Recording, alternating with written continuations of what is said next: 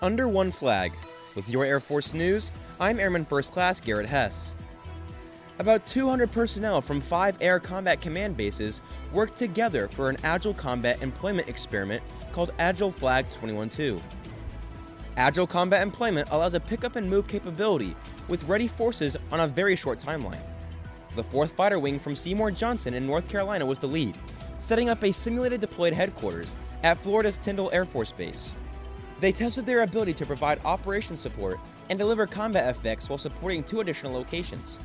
One of those locations, at Naval Outlying Landing Field Choctaw in the Florida Panhandle, aligned squadrons from different locations under a single commander, enhancing their readiness as a team for what they might encounter in a deployed setting. That's today's Air Force News.